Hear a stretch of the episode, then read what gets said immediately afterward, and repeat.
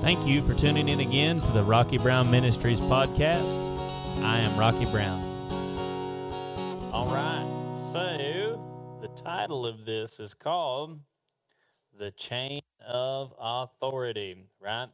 And so I promise that I had did not plan this um, to start today. So I know that there's a lot of debate going on now about all the things that are happening and didn't happen and all this different stuff. So, but that's actually not where we're going tonight, although we will eventually head over to uh, Romans 13 once we start laying out some of the groundwork.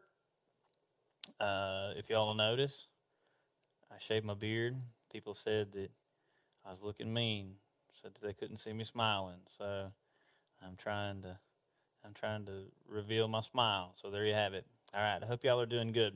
So there is so much confusing teaching in the earth, it seems like, and it is crazy. There's so much confusion, confusing teaching about how things go down the way that they actually happen and who has control and all this different stuff. We're seeing all these posts, God's in control, all this different all these different things and uh, you know, and and one atheist said that um, if God was in complete control of everything, He sure got things in a mess. So that's something to think about. This this study is going to be completely different, probably, than just about most things that you've ever heard. So bear with me. Don't check out on me until we start uh, and until we start unraveling this, right? Because what we want to see is we want to see in truth. We want to know in truth. We want to know exactly what we're talking about. We want to teach things accurately. We want to know things accurately. We want to help people. And the only way that we can really help people is by teaching the Word of God in truth. So bear with me because I know there's going to be a lot of folks that are going to hear this and it's really really really going to rub them cross with a lot of the things that they've learned in church or the things that they've uh, religious things that they've learned or picked up and so but just bear with me here. And let's make sure that we are uh, hitting on all cylinders. So let's think about it like this. There are two kingdoms on the earth right now.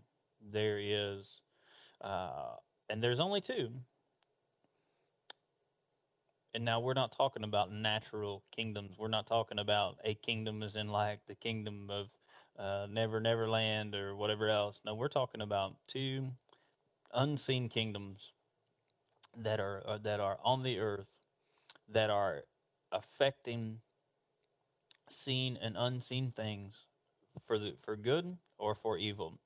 And so we want to look at that, but we want to understand here that there is two kingdoms. One one is the kingdom of God that lives that lives in the believer.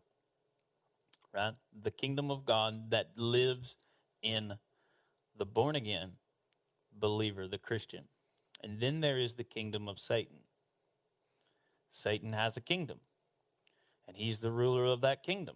And in that kingdom are many different times of descriptions of different beings, that are demons, that have that do many things, perpetrate many things upon the earth. And so we want to understand what is actually taking place. We've seen all kinds of things. We've seen all kinds of, especially this last year, we've seen all kinds of, uh, we've seen all kinds of stuff taking place. And we really, really, really want to understand what is happening and what is taking place. Give me one second here.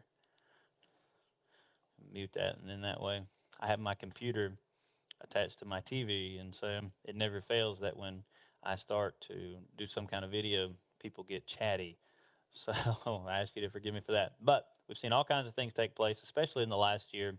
We've seen many, many, many different degrees of lawlessness and evil taking place and we want to know what is going on, right? We want to know what's taking place. So let me say, let me say a few hello to a few folks here. Kathy, good to see you. Kay, good to see you. Kenny, good to see you.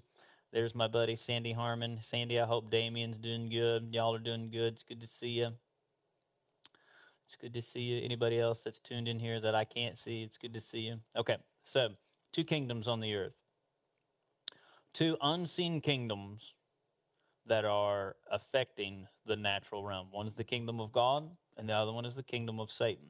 Now, contrary to popular belief, although it's often oftentimes called referred to as the kingdom of darkness, uh, and I myself have referred to that uh, as the kingdom of darkness. It's not biblically. I've never been able to find where where Satan's kingdom is called the kingdom of darkness.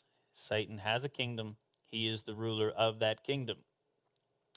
Until I mean, up until this very instant of this broadcast, he is the, he is the ruler of his kingdom, and his kingdom is having a great effect on a lot of people. And we want to see that in, in looking at this, we want to track authority, right? Because if we're going to understand what's taking place, what we're saying, and how we're presenting it, then we need to know how things go down. So think about it like this What if, in saying that God's in control, you're actually charging God with sin and wrongdoing? What if that's the case? Have you ever considered that? Have you ever considered that by saying that God's in control of all things, that you're saying there that He is absolutely micromanaging every last little thing that takes place on the earth and that He's responsible for it. Now, we're not shooting for an argument or a debate here. I'm trying to present this to you in a way that will help you if you'll listen, right? So we want to analyze this and we want to break this down. Now, there's a lot that takes place in Genesis between Genesis 1 1 and Genesis 1 2. And if you'll follow me with this, if you'll stay with us through this study, then I think that you're going to learn a lot. And I think that you're going to start to understand a lot. And uh, things are going to become so much clearer once you understand how the enemy operates, what he's up to, how he's blaming God, how he's working on Christian people, blaming God for the things that's taking place. And we see that in Job. Uh, there's a very, very, very clear message in Job that that's the way that the adversary operates. And uh, there's four parts available on the podcast. It's available exclusively on the podcast. It's a four part teaching so far. I've uh, actually recorded the fifth part and then lost it. So I've got to go back in and re record that part. But in Genesis 1 1, it said, In the beginning, God created the heavens and the earth. And then in Genesis 1 2, and it says, And the earth was without form and void. It's very interesting. And we're going to look at that. I don't want to get ahead of myself here, but we're going to look at that. We're going to look at those Hebrew words. We're going to break that down. And we're going to see what actually transpires and what's actually taking place between Genesis 1 1 and Genesis 1 2 and then we're going to break this down we're going to go, we've got what I like to call primary texts, or Brother Hagin would call them golden texts. What's that mean? This is the primary text that we're using that's laying out the foundation for this teaching. And that and so these primary texts are Genesis chapter 1 starting at verse 26 and running all the way through Genesis chapter 2 stopping at verse 24. Luke or uh, Luke chapter 4 verses 1 through 13. John chapter 14 verses 27 through 31. John chapter 16 verses 1 through 8. Matthew chapter 28 verses 18 through 20 and Second Corinthians 4 4. And what we want to see here is is we want to see we want to look at authority in all of its facets because what's the importance about under what is the importance about authority? Well, authority really is just a, a good common simple definition of authority is one who has the power or position to do something, to require something, to cause something to come to pass. All right. So I look at this, I'm going to tell you what the Holy Spirit said to me about this matter, and this is hopefully going to is hopefully going to set the tone. He said, "Before Adam's fall, there was no such thing as a kingdom of Satan, and he was not the ruler or leader of anything except rebellion. But when Adam fell, He yielded his authority of the earth to Satan, like one king losing his kingdom to another king. Since he could not simply take it from Adam because Adam had authority over him, Satan had to get Adam to give up his rule and reign. Now, that's probably completely different than something that a lot of folks have had, but we want to we don't want to build our beliefs on the doctrine of men. We want to build our beliefs on what the Bible actually says about the matter, right? So if I go to Genesis, we're going to do a lot of reading in this first one, a lot of reading. But as you're reading this, as we're reading this, take notes. Take notes. Listen to what's being said. Read it for yourself. Don't take just my word for this. Look at this in the scriptures yourself, and you see with your own eyes. See with the seeing of your own eyes, and hear with the hearing of your own ear. Don't just say, hey, you know, Rocky said this, or Brother Rocky said this, or whatever else. No, no, no. Now, you need to have a Bible with you. You need to have a notebook with you. You need to be taking notes. You need to be listening. You need to be going at this in a way that you're actually trying to learn something. Okay? So, this is what we're going to start at Genesis chapter 1, verse 26.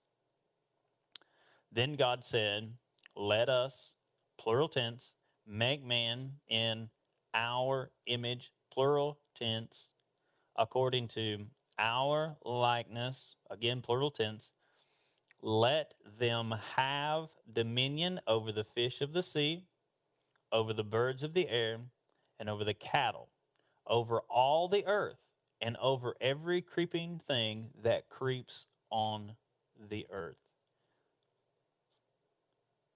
Let's look at that one more time. Then God said, Let us make man in our image, according to our likeness.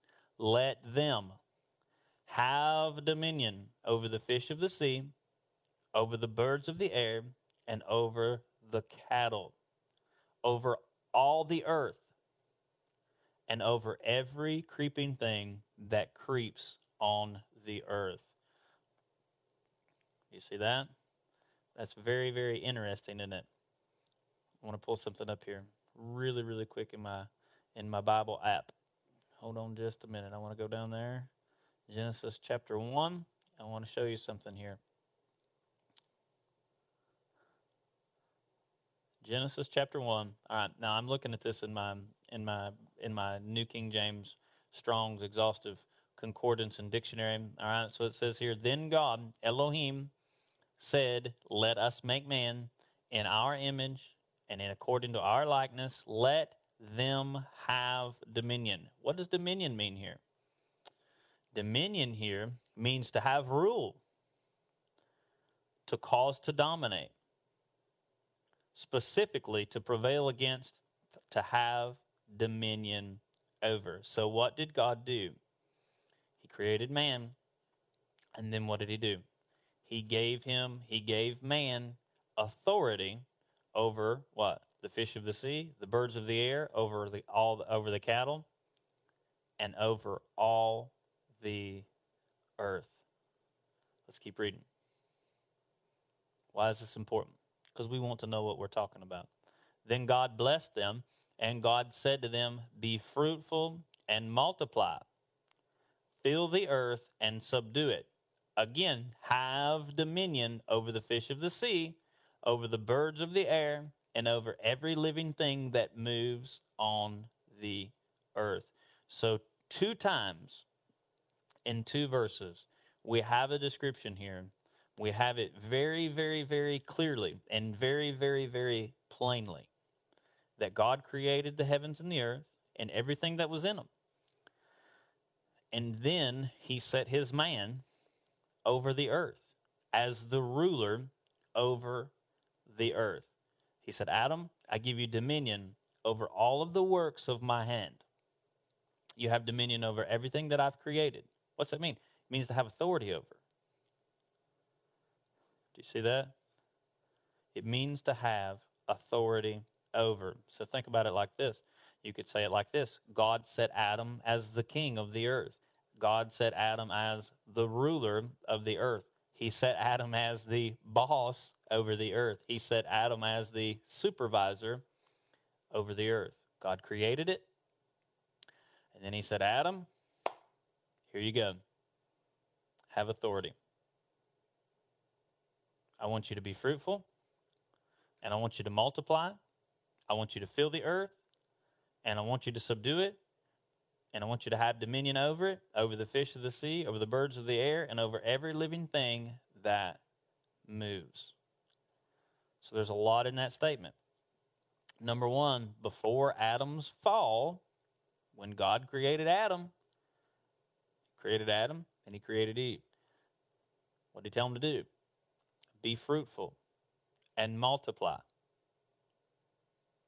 Fill the earth and subdue it. So if you ever wondered where the people were, where the people came from in Genesis chapter 3, when after Cain kills Abel, maybe that's Genesis chapter 4, but 3 or 4 right there. Cain kills Abel. God comes to him. There's the conversation. And then God says, I'm casting you out. Send you to the land of Nod. And Cain says, But they'll kill me. God said, I'll mark you so that you won't so that they won't know. Oh, they'll know not to they'll know not to lay a hand on you. So this is a big subject, right? But Adam and Eve were populating the earth before the fall. Now I understand that the recording that we have in Genesis, again, chapter three or four right there, could pull it up real quick. But Genesis chapter three or so or four, what's it say? It says that then after the fall, Adam knew his wife, and she conceived and bore their first son. Then she conceived again and bore another son. She bore Cain, then Abel. See that? I know this is tough. I know that this is tough to process because I know that there's a lot of people out there that don't know this. I know that there's a lot of people out there that this is this is this is tough sledding with. I understand. But let's look at it in the scope of the Bible. Number 1, God said before the fall, be fruitful and multiply and fill the earth. Then he says something else. He says subdue it. Let's look at what that word means. Let me pull it back up here. Subdue it. Subdue right here means to force, to keep under, to bring into bondage, to force into uh, into bringing into subjection or to make to subdue see that so that tells us that there was a lot of things going on that happened between Genesis 1 and Genesis 2 that caused the earth to be in a less than perfect state that Adam had to subdue it, bring it under subjection, right? We could go on about what that is, but there's probably no need. The topic that we're covering right now is is uh, is probably more than enough. Now, it says here, I'm reading the New King James. Let me switch over here to the King James real quick. I'll show you something. Let me switch over here really, really quick. I'm looking at the King James. If I read the King James here, it says, And God blessed them, and God said unto them, Be fruitful and multiply and replenish the earth. Replenish. Well, the earth must have been plenished if it had to be replenished. That's a fun thought for you to think about right there. Could be translated replenished, could be translated plenish. All right, now let's keep going. And then we go into Genesis 1 and 29, and it says, And God said, See, I have given you every herb that yields seed, which is on the face of all the earth, and over and every tree whose fruit yields seed. To you it shall be it shall be for food. Also to every beast of the earth, every bird of the air, and everything that creeps on the earth in which there's life, I have given every green herb for food, and so and it was so. And God saw everything that he'd made, and indeed it was very good. So the evening and the morning were the first day. Now, bear with me here. We'll go on into, it says, Thus the heavens and the earth and all the hosts with them were finished. And on the seventh day, God ended his work which he had done, and he rested on the seventh day from all of his work which he had done.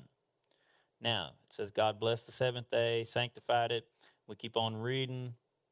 It says, jumps down to verse 4, and it says, This is the history of the heavens and the earth when they were created in the day the Lord God made the earth and the heavens before any plant of was uh, of the field was in the earth or before any herb had grown. For the lord god had not caused it to rain on the earth and there was no man to till the ground.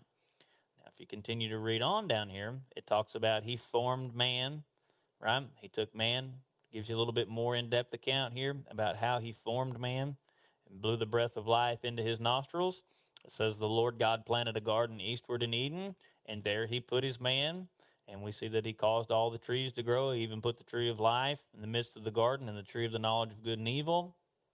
Then we keep on reading. Looks like here that verses 10 through 14 would tell us the different rivers. So there was one, there was a river that went out of Eden to the water of the garden, and from there it parted and became four water, four river heads. And it tells you the names of the rivers. Right now we're establishing, understanding authority here, and we're about to prove something really cool. Then the Lord God, this verse 15, then the Lord God took the man and put him in the garden of Eden to tend and keep it. And the Lord commanded the man, saying, Of every tree of the garden you may eat freely, but of the tree of knowledge of good and evil you shall not eat. For in the day that you eat of it, you shall surely die. And the Lord God said, It is not good that man should be alone. I will make him a helper comparable to him. Well, what does that comparable mean? That does not that word there is not comparable. That word there is comparable. If I look that up, that means equal to, but in a different way. So Eve was created to be man, Adam's equal, but in a different way. Uh, the Hebrew there, when we see make him a helper, that is translated, I think that terminology there is ed, edser keneged can't hardly get my Hebrew words right. But anyway, that I had one person tell me one time that in Hebrew, this gives us a picture of two beams resting, two roof support beams, two rafters resting against each other. That's how God designed Adam and Eve to work. That's how He designed marriage to work. One is not one side is not more important than the other. Each side is equally important, but in a different way. He says, out of the, and then he says, out of the ground, the Lord God formed every beast of the field and every bird of the air and brought them to Adam to see what he would call them. Why is this important? Well, if Adam didn't have the authority in the earth, why did he name every animal? And that's what it says he did. It says, And the Lord God formed every beast of the field and every bird of the air and then who brought them to Adam? The Lord God did. The Lord did to Adam to see what he would call them. Then it goes on here and it says, What? And whatever Adam called each living creature, that was its name. See that? If Adam didn't have the authority to call these things, to give each one of them a name, then the Bible is incorrect right here. It says the Lord brought the animals to Adam and said, Adam, what are you going to call this one? And Adam said, I think I'm going to call that a monkey. Adam, what are you going to call this one? I believe I'm going to call that a rhinoceros. See that? See, Adam had the authority to name every creature that the Lord brought before him. Every living creature, it said. And it said, so Adam gave names to all cattle. Now, that word there um, I looked this up one time. Cattle, kind of a bad, bad translation. This would just mean beasts of the field, really, to the birds of the air. And then again, it says, into every beast of the field. But for Adam, there was not found a helper that was comparable to him. Then he goes on, says here that the Lord God caused a deep sleep to fall on Adam, and he slept, and he took one of his ribs and closed up his flesh. And then we know the rest of the story that woman was brought out of man and Adam then now has Eve, and there we are. See that? Everybody's being awful quiet, so I can't tell whether you all are liking it or not liking it. So, but it's okay. Uh, but here we go. So we want to see there that we have numerous references right there in Genesis 126, Genesis 128, Genesis uh, 2 and 19 that it proves here that Adam that after God created everything, that he gave Adam the authority of the earth. Now, why is this important? Well, this is important because when Adam sinned, when he sinned for the very first time, he handed over rule and reign of the earth to Satan. And for 4,000 years, Satan had rule and reign of the earth. From the time of the fall, think about it like this. This is the way that the Lord explained it to me. Like two kings warring against one another. Satan, he couldn't take the authority from Adam because at this point, Satan's already on the earth, so it seems very, very reasonable for us to understand or believe here that between Genesis 1 1 and Genesis 1 2, we see the fall of Satan. And why is that? Well, I'm going to look at, let's look at that. Go to Genesis 1 1. Genesis chapter 1 and look at verse 1. All right. I promised you we was going to talk about this. This is important because we want to see this. We want to understand the chain of authority from the time of creation until the time until this very moment. So that way we can understand. Are we saying things about God that's not true? Are we saying things about him that's not right? Are we teaching things about him that's not true or that's not right or is incorrect or do we need to fix or All right. So, Genesis 1 verse 1. It says, "In the beginning God created the heavens and the earth." Period. But oddly, it says the earth was without form and void, and darkness was on the face of the deep, and the Spirit of God was hovering over the face of the waters. Now, this verse right here, if you read this and you don't study this and you don't dig into this and you don't really, really, really look at this, there is so much here that you're going to miss. So let's look at it in the beginning. All right, so here are some things to understand is that if you're reading a King James Bible, you're probably seeing that the words uh, without and and and was on the and was on the are is probably all italicized, meaning that it was not in the original scriptures. And so mm, what we would see here is that the earth, it says, was without form. All right. Now, what's that mean? All right. Without without form.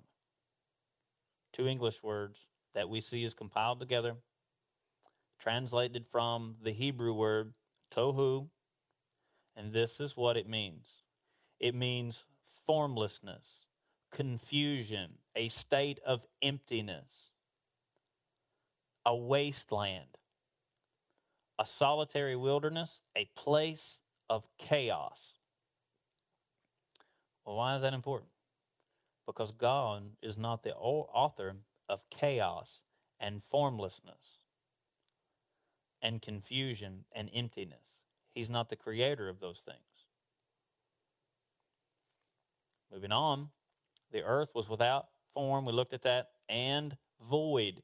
Listen to what and void means here. Translated from the Hebrew word bohu, and it means an undistinguishable ruin. An undistinguishable ruin. If something hadn't have happened between Genesis 1 1 and Genesis 1 2, how do we explain that this that what we that the earth became in a was found itself in a state of chaos, barrenness, destruction, confusion. It's an undistinguishable ruin. Something happened there, didn't it? And then it says, and darkness. Of course, now this here uh, could be translated misery, death, sorrow, wickedness, obscurity was on the face, right? This is just basically telling us that this was over. This was what this is what the whole face of the earth looked like. I know that's a lot to take in. And was on the face of the deep. Now here it could mean water, subterranean water supply, the depths. So we see that something caused the earth to to fall into a state of chaos, destruction, a barren wasteland. See that?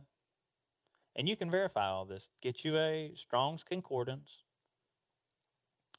and with a good with a good dictionary attached to it and go through and start reading this stuff for yourself and you'll see this. Very important that we see this. So something took place between Genesis 1 1 and Genesis 1 2. Now, I think that it was the fall of Satan. I think that when Satan, when pride was found in him, when iniquity was found in him, and the Lord cast him out of heaven as a profane thing, as we come to find out in Ezekiel 28 and Isaiah 14, I believe that this realm was a state that was already created, and Satan fell here. And when he fell here, he tore this, he took this state into this, he took this realm into this state where it's now a barren wasteland. It's a place of confusion. It's a place of chaos. It's a place of destruction. Then God comes in after the fall again and says, Let there be light. See, well, in 1 1, he already created the heavens and the earth. He already created that. Now it's a place of utter darkness. Well, how did that happen? Verse 3 says, Then God said, Let there be light the Hebrew right here, a more accurate rendering of the Hebrew here would say, Light, God said, Light be. He commanded it. He didn't just say, Let there be light. Like, you know, it's kind of like wording there is kind of funny. No, he said he commanded it to be. Light be. And it was. See that? So when we go and we jump down to Genesis chapter 3, Let's look at the fall. It says, Now the serpent was more cunning than any beast of the field, which the Lord God had made. And he said to woman, He said to the woman, Has God indeed said that you shall not eat of every tree of the garden?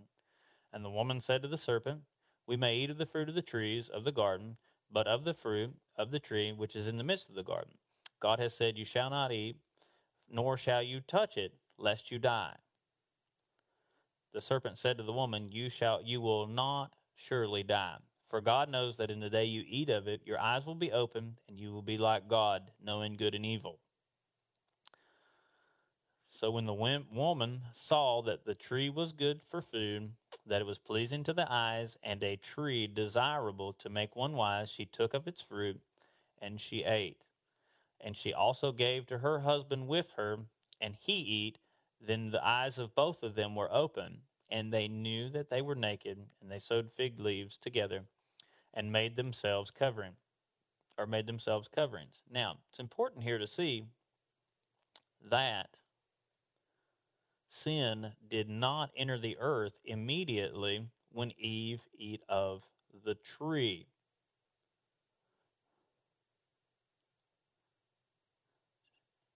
Sin did not enter the earth immediately.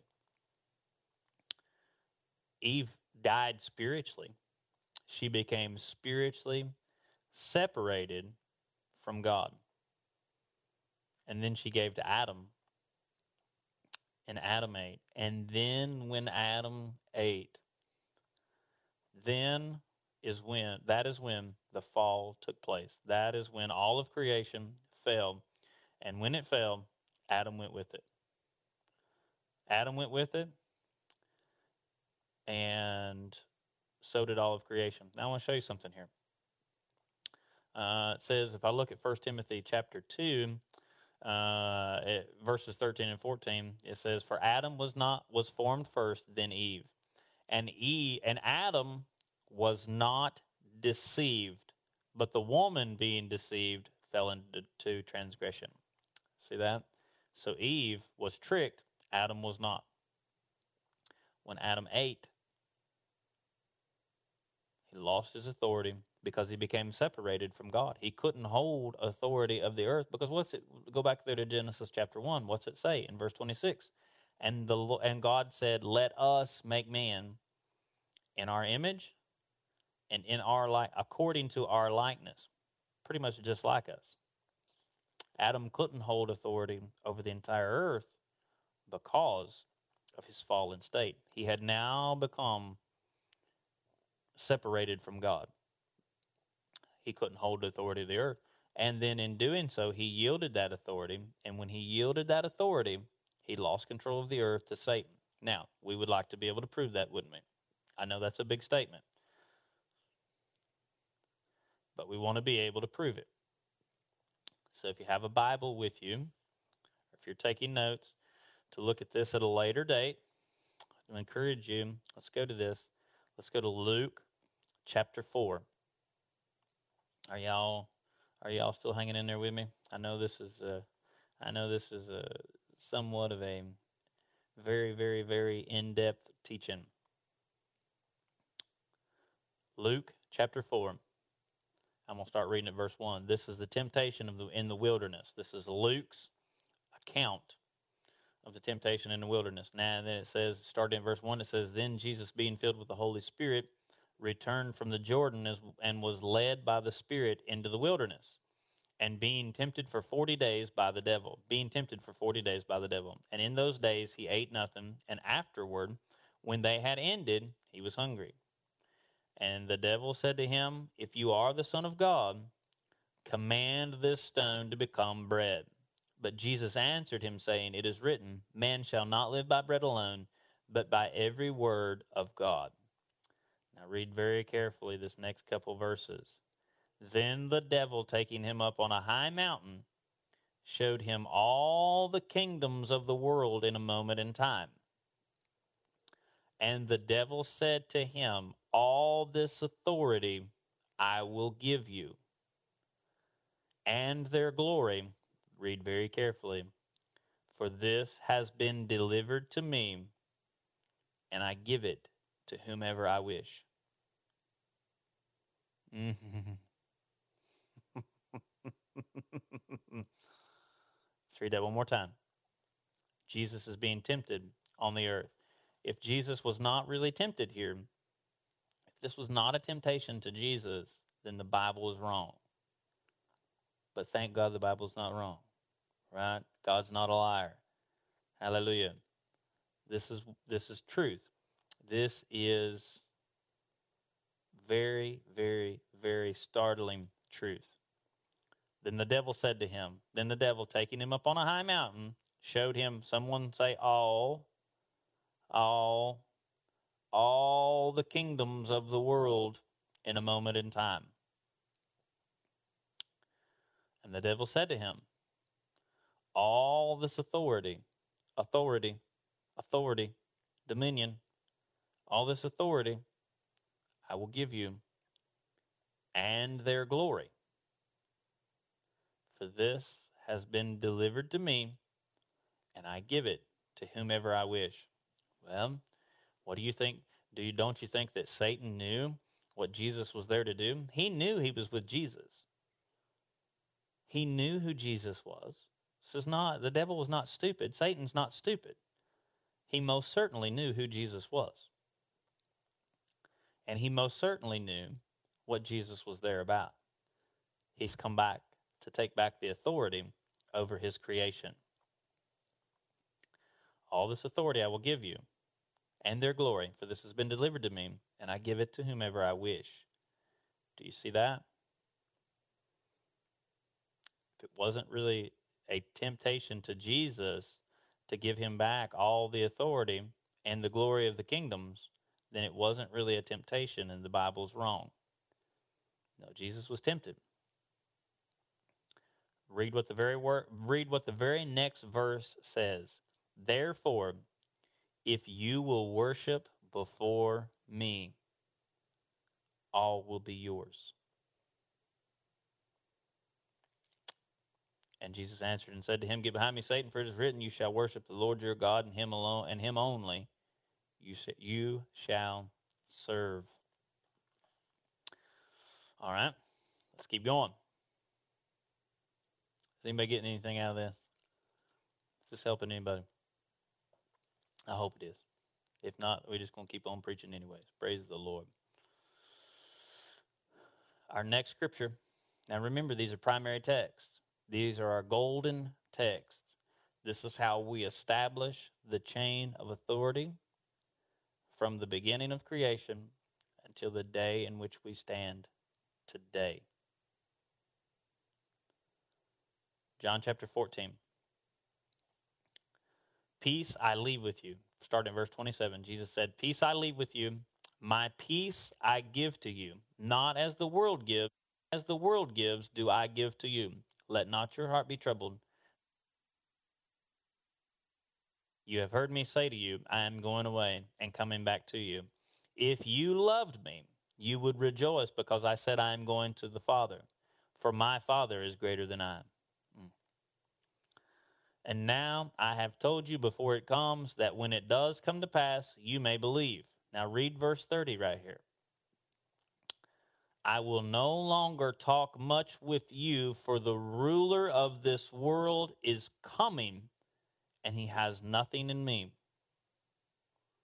Well, if God was the ruler of the earth right there, then what Jesus has just said is that my Father has nothing in me. Can we see that? Jesus said, The ruler of this world is coming, and he has nothing in me. Who's he talking about? He's talking about Satan. Is exactly who he's talking about. He is talking about Satan. Now you got your finger right there in John chapter 14. Go right on over there, skip chapter 15, go right on over to John chapter 16.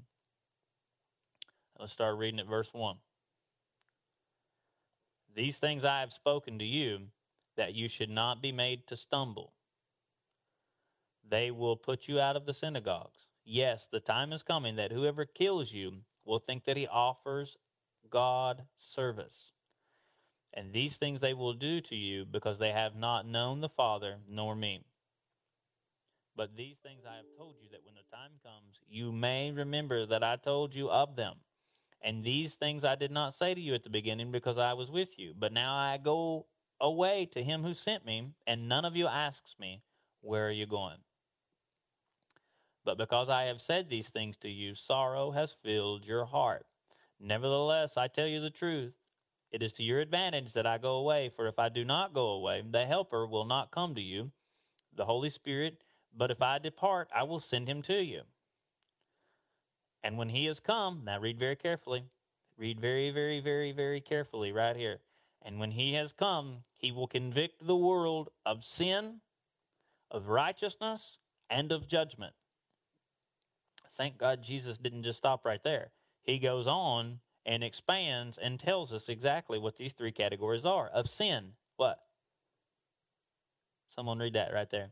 Because they do not believe in me. Of righteousness, because I go to my Father and you see me no more. Of judgment, because the ruler of this world is judged.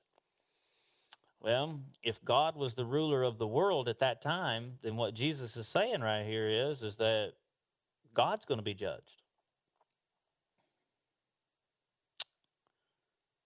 I know this is tough. I know this is tough to take in. This was really, really tough for me to take in, and I'm going to be perfectly honest with you. I have I have avoided teaching on this for quite some time because I know that this is a very, very, very, this is going to be a very unpopular teaching. But unpopular means nothing today. Uh, today mean it means nothing because we need to know what's true. We need to know what's right. We need to know what's going on, right? Because we got a lot of people. We got a lot of you know, we got a lot of false prophets out there saying a lot of things over the last few months that's not true and it's not right. And they've deceived a lot of people and they've led a lot of people astray. Uh, uh, they've led a lot of people astray. Now it's time. If the words, if my words are falling upon your ears, it's time for you to understand the authority of the situation. It's time for you to understand who has authority in the situation. It's time for you to understand what is actually taking place so that you'll know what is right. Because if God is sovereign, like people preach that he is, as in nothing happens outside of his will, then he's responsible for everything. and Satan's responsible for nothing. Think about that. You see that? So, what you're telling people is God is indeed sovereign in the fact that there's no authority greater than Him. There is no authority or power greater than Him. But He's not micromanaging everything. He's not in He's not in the business of aborting babies. He's not in the business of raping women. He's not in the business of selling children into the sex trade. He's not in the business of selling women into the sex trade. He's not in the business of drug dealing. He's not in the business of slanging alcohol and pills and all this different stuff. He's not in that business. But when you're telling people, when Christian people are telling the world or people who know less than they do, well, God's in control and He's got it. Now, what you're telling these people is, is that God's responsible for these things. That's what you're telling people. You're telling that man that doesn't know any better that his wife was killed in a car wreck, that it was God's will for his wife to die horribly in a car wreck and leave him a, a, a widower and leave his children without a mother. We got to get a grip on our lip. Quit saying things that's not true and that's not right about the Lord God. See that? The ruler of this world is judged. Well, he's not talking about God. Now, if we go on to Matthew 28, thank God, you know, the Bible's progressive revelation. You don't, you know, you, you, oftentimes we find ourselves falling back to a state lesser than the condition that we should be standing in. And we get less than the results that God wants us to have. Because, see, now up to this point, we've established on multiple points. We established in Genesis chapter 1 and Genesis chapter 2 that God gave the authority of the earth to Adam. We established in Genesis chapter 3 in the fall that Adam sinned, and when he sinned, he fell from his state, from his glorified state. He died spiritually, separated from God. Then Satan takes control of the earth. How did we prove that Satan took control of the earth? In Luke chapter 4, when the King, the Master of heaven and earth, Jesus Christ the righteous, is in the wilderness and he's being tempted. Satan says what? Takes him up on a high mountain, shows him all the kingdoms of the world in a moment in time, and says, All of this has been given unto me, has been delivered to me. What's that mean? I want to pull that up. Y'all got just a minute here, don't you? Surely y'all ain't fell asleep at this point. Even if you ain't agreeing with me, you still listening. Look right here.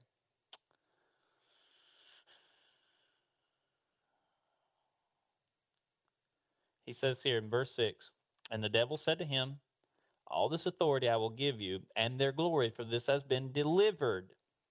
Delivered, delivered. Beautiful Greek word here. Paradidomai. Say that 10 times fast. Paradidomai. Strong's number G3860. You know what it means?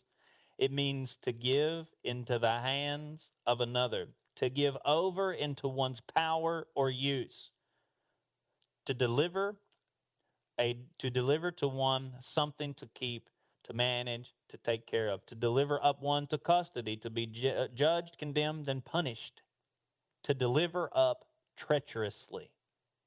Can you see that? Paradidomai. Satan said to Jesus, It's been delivered unto me. What was he doing? Well, he was kind of rubbing Jesus' face right there, wasn't he? He was trying to. Can you see that? Now let's go one. Let's go down here to Matthew 28. Let's look at verses 18 through 20.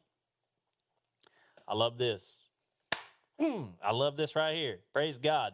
That goes right here, whoo, the king took it back. See, you'll have to understand here is that Satan's goal when Jesus walked the earth was this. He thought that if he killed Jesus on the earth that that would secure his rule and reign on the earth. Now we want to be able to prove that, don't we? Oh, I love it. I love you guys want to be, have everything proved to you. That that that that uh, that really, really blesses me that everybody wants to be, uh, that we want proof. And at an age where no one wants really proof of anything to back up anything anybody's saying, we should always be seeking proof. All right? Now, go to Colossians. Eh, Keep your finger right there in Matthew 28. And go over to Colossians chapter 2. Man, whoo, the whole thank God for the Holy Ghost. Whoo. Hallelujah. Thank God for the Holy Ghost. All right. Now, it says right here, we'll go down there. If you look at verse 11, it says that Jesus, well, let's just read the, it says, And you being dead in trespasses and sins and the uncircumcision of your flesh, he had delivered to get alive together with him, having forgiven you all your trespasses, having wiped out the handwriting of requirements that was against you, against us, which was contrary to us, and having taken it out of the way, he nailed it to the cross. You see that? Having, what's verse 15 say right here? Having disarmed principalities and powers, he made a public spectacle of them, triumphing over them in it. Glory to God. This tri- this right here, this triumphed over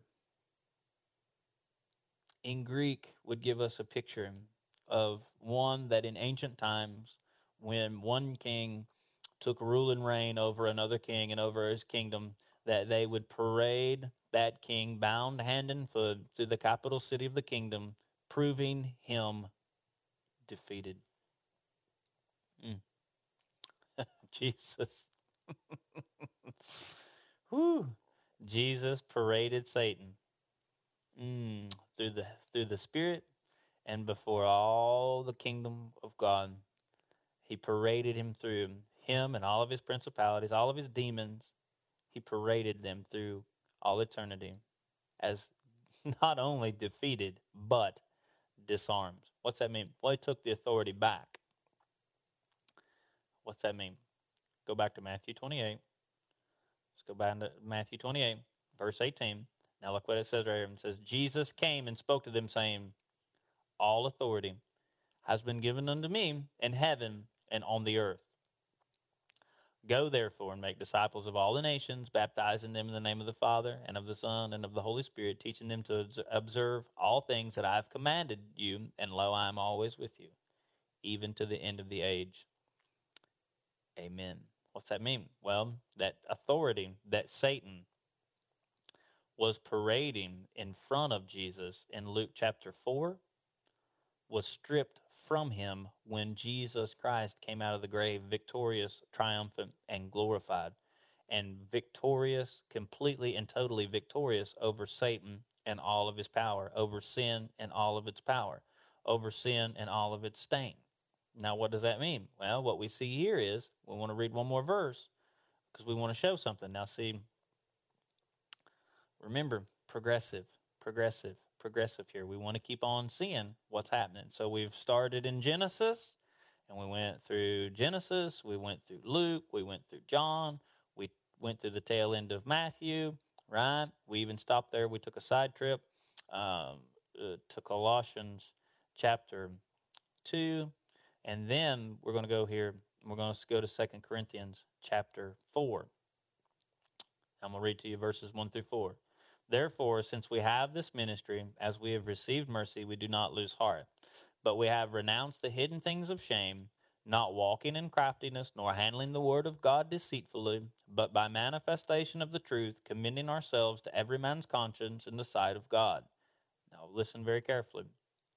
But even if our gospel is veiled, it is veiled to those who are perishing, comma, whose mind the God, notice there's a lowercase g right there, who the whose minds the God of this age has blinded, who do not believe, lest the light of the gospel of the glory of Christ, who is the image of God, should shine on them. Well, if Satan, now age right there, age right there could be translated world, could be translated world system.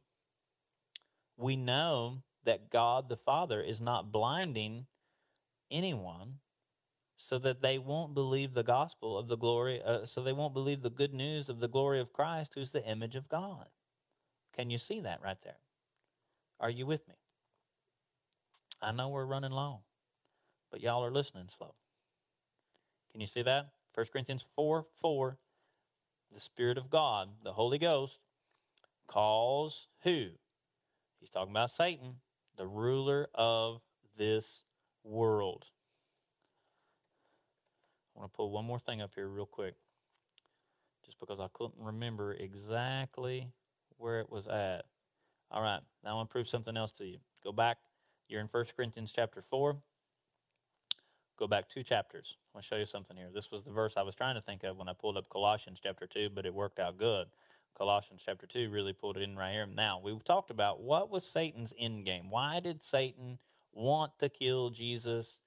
Because he thought that if he killed Jesus on the earth, that he would take full control of the of the earth. Now watch what this says. We want to prove that, right? We want to prove it. So let's look at 1 Corinthians chapter 2. We'll settle right here for tonight. And look at verse 6. It says, However, we speak wisdom among those who are mature, yet not the wisdom of this age, nor of the rulers of this age who are coming to nothing. But we speak the wisdom of God in a mystery, the hidden wisdom which God ordained before the ages for our glory. Now listen, for none of the rulers of this age knew. What's that very next thing? What's that very next line say right there? For had they known, they would have not they would not have crucified the Lord of glory. See that? Rulers here, archon, a ruler, a commander, a chief, and a leader, a prince. See that? Which none of the rulers of this age, he's not talking about the Pharisees. Same word. He's talking about aeon, the world, time, eternity, period of time and age the rulers of this age. Jesus, he thought that if he killed Jesus on the earth, that he would fully and totally secure his control on the earth. Why? Because he knew that he had the authority on the earth, and he thought that if he could keep the authority on the earth, that he could even restrict God. And he had restricted the working power of God in a lot of ways. Daniel chapter 10 tells us that. And we're going to look at that. We're going to look at that. I know that this has been, you've probably heard some things tonight that really, really, really probably went against a lot of the things that you've been taught. But I really hope here that we have established such a basis in the scriptures that we've walked from the very beginning up until the time in which we stand now. And then in the next couple episodes, you know, we're going to continue to look at this because we want to look at what does Romans 13 actually mean? Does God actually put specific people in the place to do specific things or do the will of the people have anything to do with this or did he simply when that authority there does that mean the offices that was created? So for perfect example,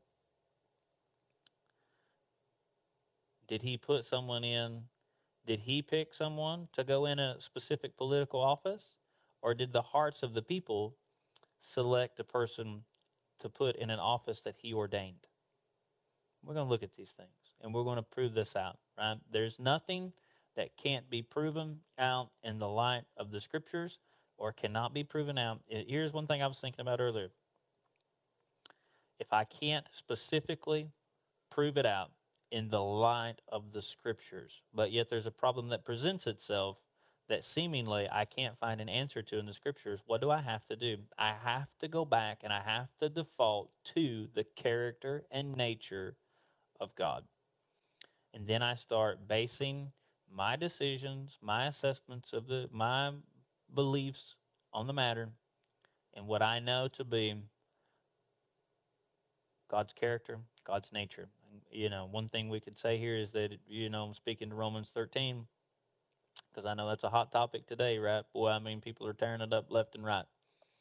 Man, I wish people exalted the Christ like they did their candidates.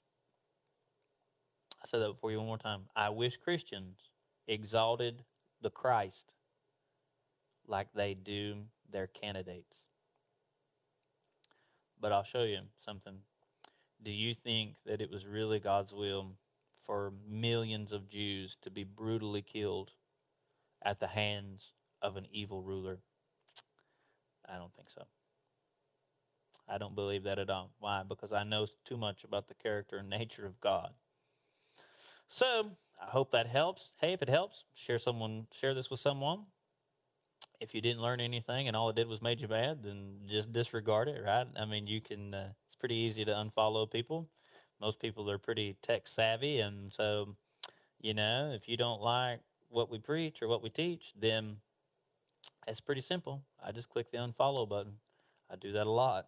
I block out a lot of people. So, but hey, I love y'all. Be blessed.